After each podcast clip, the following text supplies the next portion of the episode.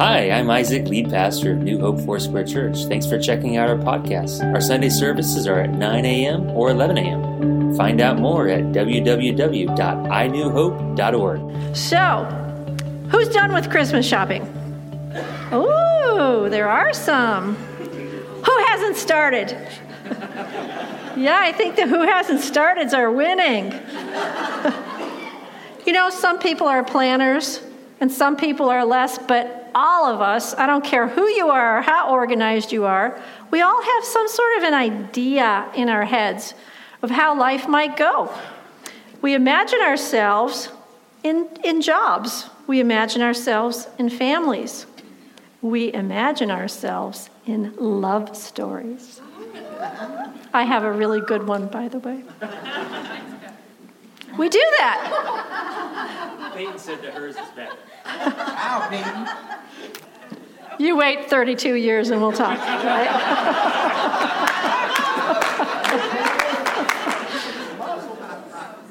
but the point is, we all kind of think about how things should go.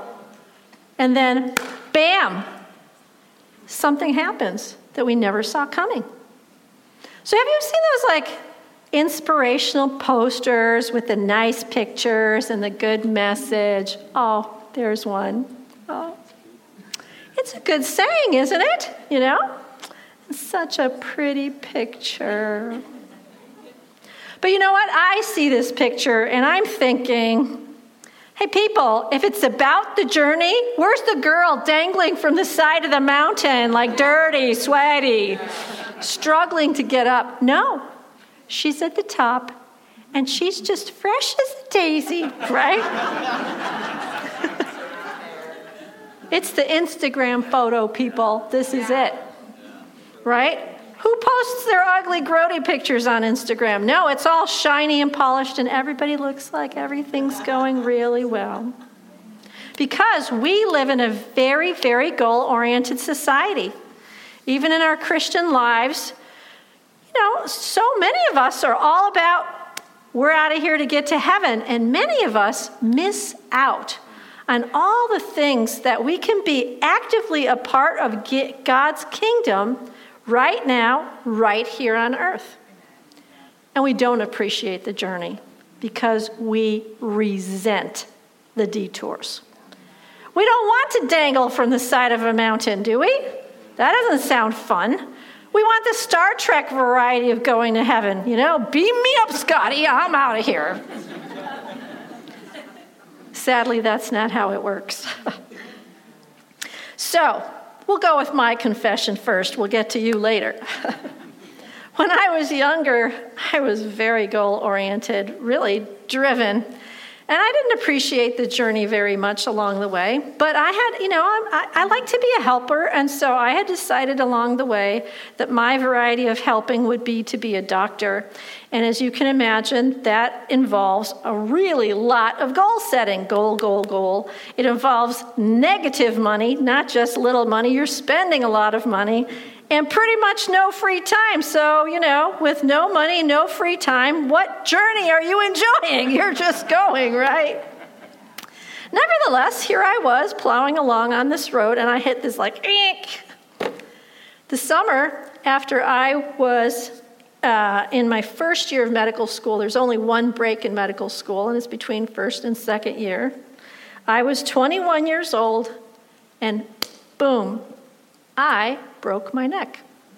I think they put a picture up there. See, people know, don't know that about me. I haven't broken or done a whole lot of things, but when I did, they were spectacular. so, this is kind of me dangling from a mountain. But if we really wanted to see me dangling from a mountain, you would have seen me flat in a hospital bed, screws in my head, like literally screws, weights hanging off the bed in an intensive care where every single person was paralyzed but me. It was pretty gnarly, right? I looked like Bride of Frankenstein. So I had some very serious neurosurgery. I had to drop out of school for a year and move in with my parents. Like I had a little bell and they'd pick me up, and it was like this whole thing. So you're thinking, "Oh my, that's terrible." And it was it was a significant detour, but pretty much I got right back to school. But I, I was stopped short there. I remember my mom said, I said something like, I'll never complain again. And she said, Take it back right now. That's never going to happen. You know? but you have this deep gratitude, like, I'm not paralyzed. But God captured my attention as I had to sit there and think about what if I were paralyzed? What would I have done? What would my life have become? Well, fast forward about 20 years. I'm now in my 40s, working part time with my husband in Silverton at a family practice, raising five kids, attending New Hope right here. We've been here forever 27 years. And we were real involved with all these things when, boom, illness struck this time. I had a viral encephalitis that led to brain lesions that led to this, blah, blah, blah, blah, blah, and I ended up very disabled. So that's a picture of me with one of my granddaughters, whom I will see to celebrate birthdays this week in Alaska. But what happened was I got so sick that I had to use a wheelchair whenever I was outside of my home. I had to quit working. I couldn't drive. It was rough. It turned out to be that the first one with the broken neck, that was like mini nothing compared to this. I was sick for 10 and a half years. This was my life. This was my reality. A really, really big, disappointing detour. What about you? Can you relate? Things are going pretty well, and then boom, you get that phone call from your doctor and he says the C word. And just like that, and I mean just like that, suddenly you're immersed in a world where your trips are to chemotherapy.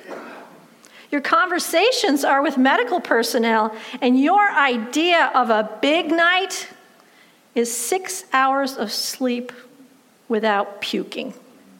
And suddenly that's like, that's your life. And you're like, what is going on here? Or maybe you're enjoying yourself, you're finally on a nice vacation, you're getting a break to go away, and boom, your car breaks down in the middle of nowhere. I said first service, this happens to Bob and Sue Smith a lot, but they're not here to laugh about. it's like middle of nowhere, their motorhome is broken down, you know. But even worse, sometimes you're in the car car another car comes, veers at you, and just like that, you've lost the love of your life. How do you go on? You find yourself completely alone. So many, many, many, many things come into our lives that we didn't plan. You know, all those plan- I'm a planner, trust me. You know, all those planners who are planning Christmas, there's so many things we didn't plan for. Failed businesses, PTSD from all kinds of violence, addictions, divorce, detours of so many kinds. And if we're honest, some of, sometimes we choose something that's wrong, but boy, we end up so much farther away than we meant to be. The detour is much bigger. We didn't know we were choosing that poorly. And some things, like illness, they, they just choose us and they take us off on a completely different path. And meanwhile, we're thinking, Lord, what is happening? I did not plan on this. Like in my thing, it was like, I was serving the Lord. I was doing good things. What, why, what is going on? Why am I sick sitting at home doing nothing when I could be seeing patients? Like, how can this be part of my life. How, God, how, how is this part of your story? How does that make sense? Or maybe there's a couple of you here, and maybe many who've thought, you know what? I don't, I don't even know if God exists. Because how could a good God let this happen to me? Let this happen to you. How could this happen? Well, the word that the Lord has for us today is for all of us, for all those different scenarios. Because today we're going to look at a woman whose life turned out far different than she had planned. But we're going to look at how she actually responded to that. So let's pray before we go to God's Word. Lord God, Pastor James said that you breathe into us and we breathe out. Lord, I ask that right now, when I breathe out, when I breathe out what I believe you've given us this message for today, I ask that your Holy Spirit would come, translate my simple words to each heart so that each person would hear exactly what they need to hear. We ask this in Jesus' name. So, last week we heard a really wonderful message from Pastor Trish about Elizabeth. If you weren't here, listen to it. It was fabulous. About this lady who remained faithful, even though her journey didn't go the way she thought it was going to go. And in the end, she had amazing blessing. Today we're going to look at another woman of Advent whose life also didn't turn out like she planned. It's a little known old lady named Anna.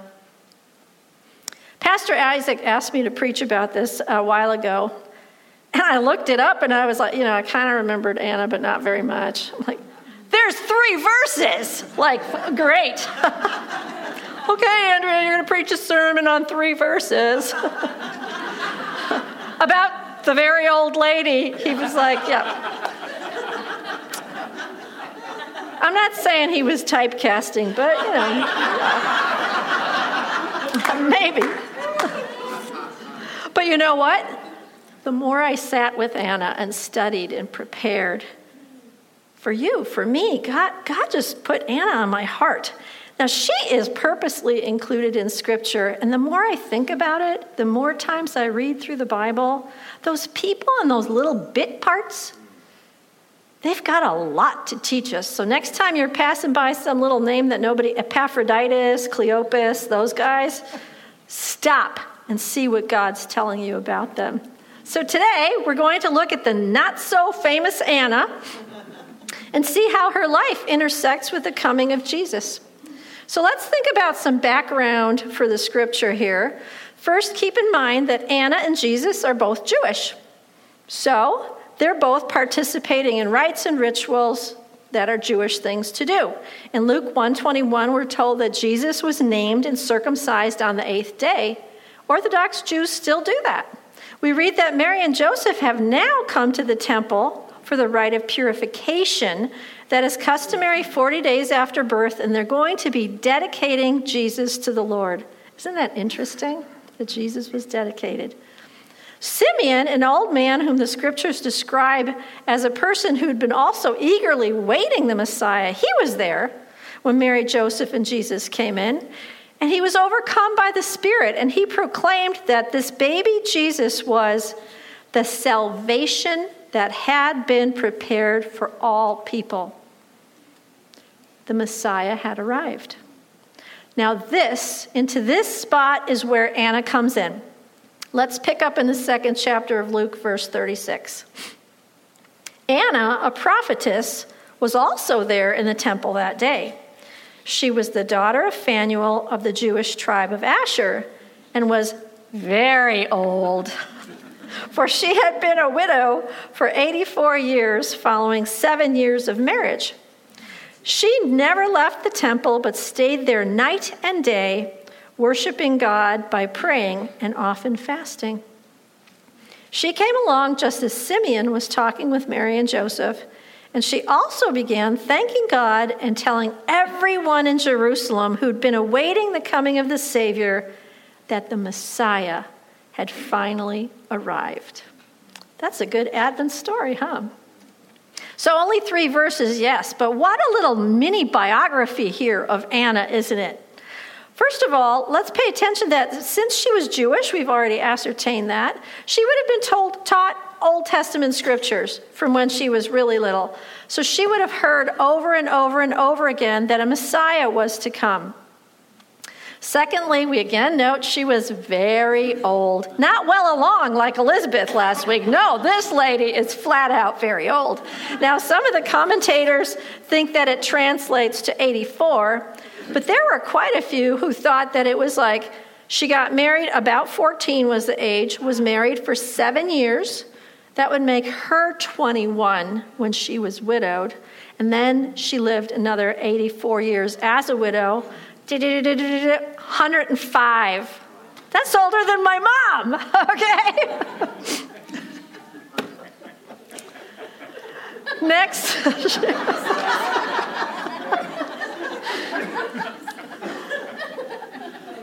I love my mama. Next, she was living in an era, so imagine she's 21. I was 21 when I broke my neck. I moved in with my parents, you know, they helped me.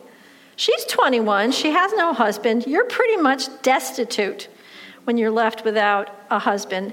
And as there's no mention of children, you said that last week too, that we don't know if she had children or not, but probably not, or they would have been mentioned. So no husband, no children, probably. And the other thing I wanted to bring up was when we're thinking about the context in which Anna is living, we need to notice the history of that time period. She lived either 84 or 105 years through bloody war and rebellion, Roman conquests, Jewish rebellions. There was bad stuff happening all over. And that is why so many people expected the Messiah to be a military conqueror because they were fighting constantly. There's a professor by the names of James Tabor who said this When you understand the history surrounding the birth of Jesus, a whole new set of images is added to the Christmas story, right? Crucified corpses rotting on crosses, the nearby capital city in flames and fellow citizens either killed or exiled into slavery.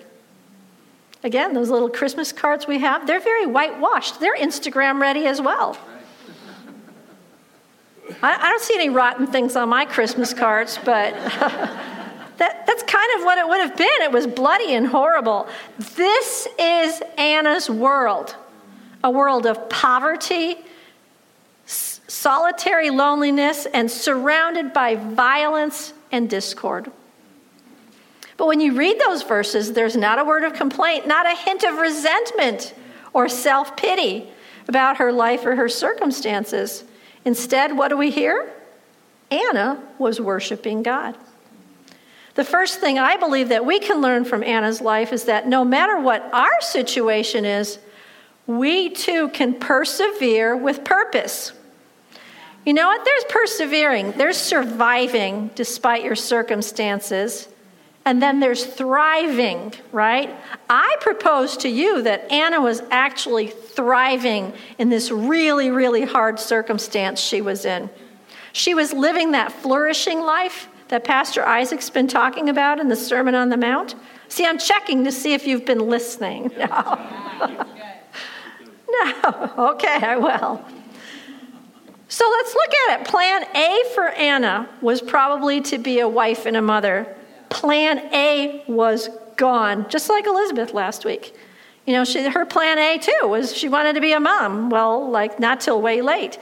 This lady, no miracle baby here, sorry. we already read the scripture, no miracle baby. But what happened when she hit this detour? What does it say she did?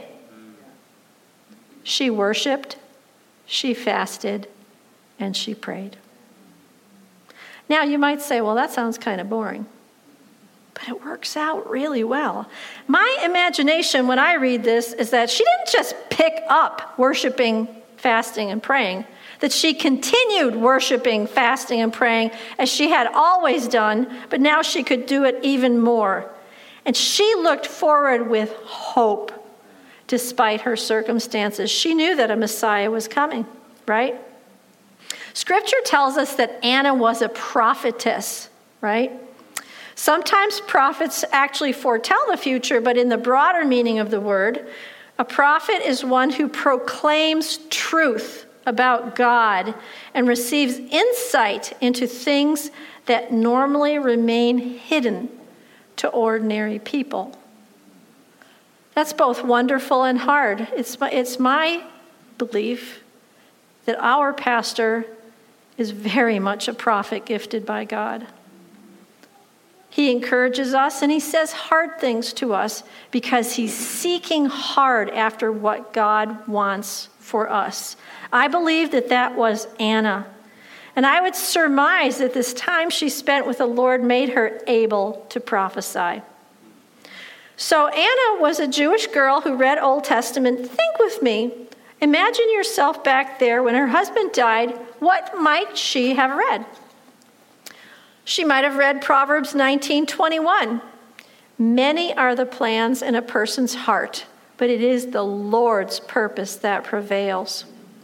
Or maybe Isaiah 46:10, that, that's the Lord speaking in this. I make known the end from the beginning, from ancient times, what is still to come. I say, my purpose will stand, and I will do all that I please. So Anna had a deep faith and a comfort to carry on even when life was at its worst. You know, we have two men in our church, Mike Evans and Dan Lisi, who both lost the loves of their life not long ago. They both, I've heard them both say, God has a plan for my future. They live this kind of hopeful life that God's purposes prevail. And even though they miss their spouses, they believe that there's a future for them. So you guys are thinking, oh, great, this Anna's a prophet, and you know she's praying all the time. Well, you thinking you're no prophet, right? Well, guess what? I'm no preacher, and I'm here. right? detour, detour, detour. Oh, guess what? You're preaching. Oh, okay, right. if you're here today and you're still breathing, God has a purpose for you. Same mama. My mama is 95, not 105. She asks me sometimes in German why she's still here. She has a purpose. God has a purpose for her. Like Anna, I thought so much of her. She's had so many hard detours in her life. She was an orphan as a child in Germany, lived through horrors of World War II as a teenager, was widowed, lost a child, and then had a sick daughter. Yet she never ever stopped serving people, and she still gets up and serves people every day, mostly me. Right? but if you're nice, she'll make you some cookies. right? Pastor Chris really likes her cookies. Now, we have not only those words from the Old Testament, but we have New Testament too. Listen to what Ephesians 2:10 says. For we are God's masterpiece He's created us anew in Christ Jesus so we can do the good things He planned for us long ago. What does the Lord have planned for you?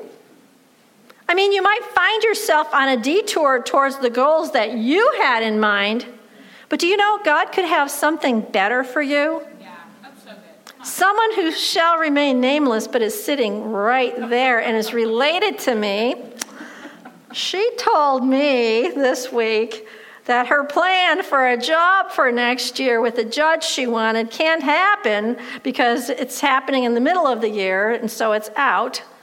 And the first thing I said to her, God has something better for you.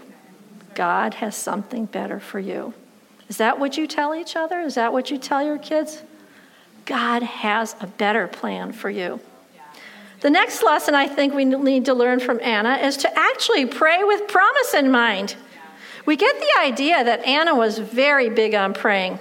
She never left the temple but stayed there night and day, worshiping God by praying and often fasting. Some commentators believe she lived there. Remember, she would be in poverty, and there was a, like an area for women, the court of women, where they thought there might be little cubicles that she lived this humble life. But that way she was involved in the life of the church. But think about it if you're praying day and night, you wouldn't do it if it didn't matter. I was so struck when Pastor Isaac told us that he had been to the Abbey and met a young man who had been to medical school, finished, was like on his way, and quit to become a monk because a monk can do so much more praying than he could be, do as a doctor. Isn't that, that's like, I haven't forgotten that one. So Anna knew that praying mattered. Maybe she grew up reciting Jeremiah 29 12. Then you call on me and come and pray to me, and I will listen. Now, notice this verse doesn't say, Come and pray to me, and everything is going to turn out the way you expected. And Anna would have also been taught what was, is very familiar to us at Christmas time Isaiah 9 6. For unto us a child is born, unto us a son is given, and the government will be on his shoulders, and he will be called Wonderful Counselor, Mighty God, Everlasting Father, Prince of Peace. Anna would have been praying, expecting a child to be born. She would have been praying, waiting for the Messiah to come. She would have been praying, believing the promises of God. Do we do that? Hmm. Henry Nouwen has said that prayer is both our first obligation as well as our highest calling. Aren't you thinking? I'm kind of thinking, highest calling? Really? Praying? Shouldn't we like be doing something, right? Now, who, who knows uh, Pastor Ron McGregor here? He's a retired pastor who's been part of this church some, and they've moved away now. But just imagine him if you know him, and if not, I'll give you the picture. He would like get really, really hot under the collar if someone would come up and say something like this Well, all we can do is pray. And he'd, he'd just like, What? What do you mean, just pray?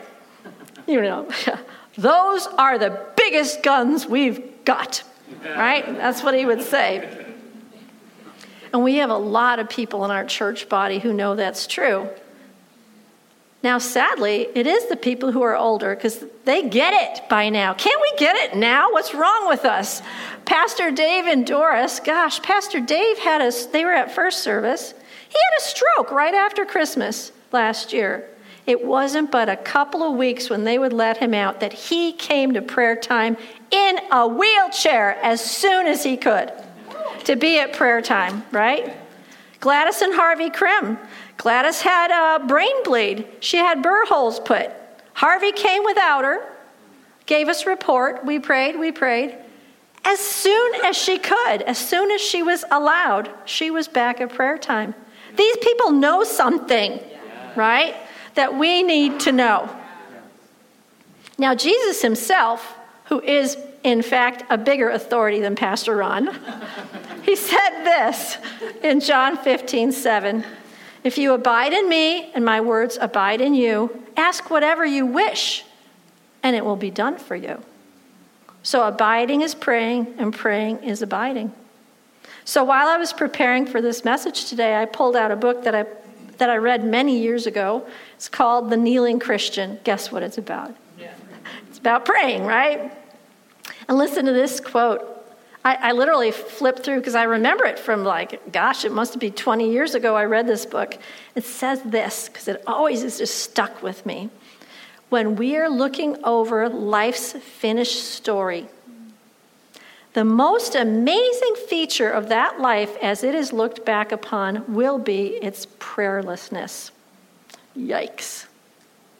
We shall be almost beside ourselves with astonishment that we spent so little time in real intercession. Isn't that sobering? Does that like, uh, I'm like, I am so convicted, I can't even tell you. Do we pray like we believe God's promises? No believer is exempt from this calling to prayer. It doesn't matter if you're very young or very old or very healthy or very sick. If your mind works, you can pray. That's all that's required. If you're very busy doing very important things, or you're not so important and have hardly anything to do, the call is the same to pray without ceasing. The last thing I think that the life of Anna shows us is that we should proclaim with passion. A lot of commentators say that Anna was the first missionary to pro- proclaim the good news of that first Christmas. The Messiah had come, a Savior had been born, and he was and still is Emmanuel, God with us. So it says that Anna came along just as Simeon was talking with Mary and Joseph. Simeon was a devout follower of God like Anna, and he was also expecting the Messiah to come. In fact, the Lord had promised him that he would see the Savior before he died. So here's what he says Lord, now I can die content, for I have seen him as you promised me I would. I have seen the Savior you have given to the world. He is the light that will shine upon the nations, and he will be the glory of your people, Israel. And we know Anna was there. She heard this and she agreed. And what does she do? She also began thanking God. And what did she do? She went to tell everyone in Jerusalem who had been awaiting the coming of the Savior that the Messiah had finally arrived. So I know this is the women of Advent, but you know, but I shouldn't be making any sexist remarks because I'll be, you know, criticized. But it does seem that when God wants to spread some news, good old Simeon, he's just ready to die peacefully. Anna's on the move, telling everyone, right? God always makes sure he tells some women the news that he wants to get around. So when Jesus rises from the dead, who's the first at the tomb? The women. Now, if this were a fabricated story, it doesn't make sense to have women because women were not even allowed to testify in a court of law. They were not important enough, right? So he told women that news. The Samaritan woman at the well, she said straight out to Jesus, Are you the one? Are you the Messiah? He says, Yes. She goes back and tells her whole town. And now it's my turn. It's my turn to proclaim with passion. I want to tell you uh, a very short version of the rest of the story about that second detour in my life. I've told it here a bunch of times before, but I'm going to tell it again because I don't get tired of telling of the goodness of God. My joke is that God gave me a really good story because I have a really big mouth. okay? I tell people all the time grocery store, Costco, it doesn't matter. I tell people all the time. So that situation, the whole wheelchair situation, that went on for many years. And I, listen, my husband's a doctor, I'm a doctor. We did every medical thing. I went to so many neurologists. I went to the Mayo Clinic. We dropped huge amounts of money there, right? But I was getting worse and worse. So my husband, my husband would carry me a lot. People here saw him carry me out of here quite often. Sometimes I crawled up the stairs. I, my body just didn't work. I couldn't drive, I couldn't work, I couldn't walk down the driveway without collapsing. And a lot of times I couldn't talk. Everyone who was in my small group remembers that because I wouldn't shut up even when it wouldn't work. It's like, I'm in here, I'm in here, I want, I want to be heard. Pastor Ray gets it. You want to be heard, right? But so many, many people kept praying for me. I want you to hear. People think I'm like magical. Oh, God healed you. You know what? He did. But I was prayed for hundreds and thousands of times.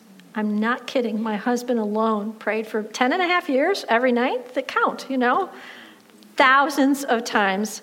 And I will forever be grateful because on August 4th, 2013, I was in a time of concentrated worship and prayer in my room. I cried out to God, Take this. He said yes, and I was instantly healed.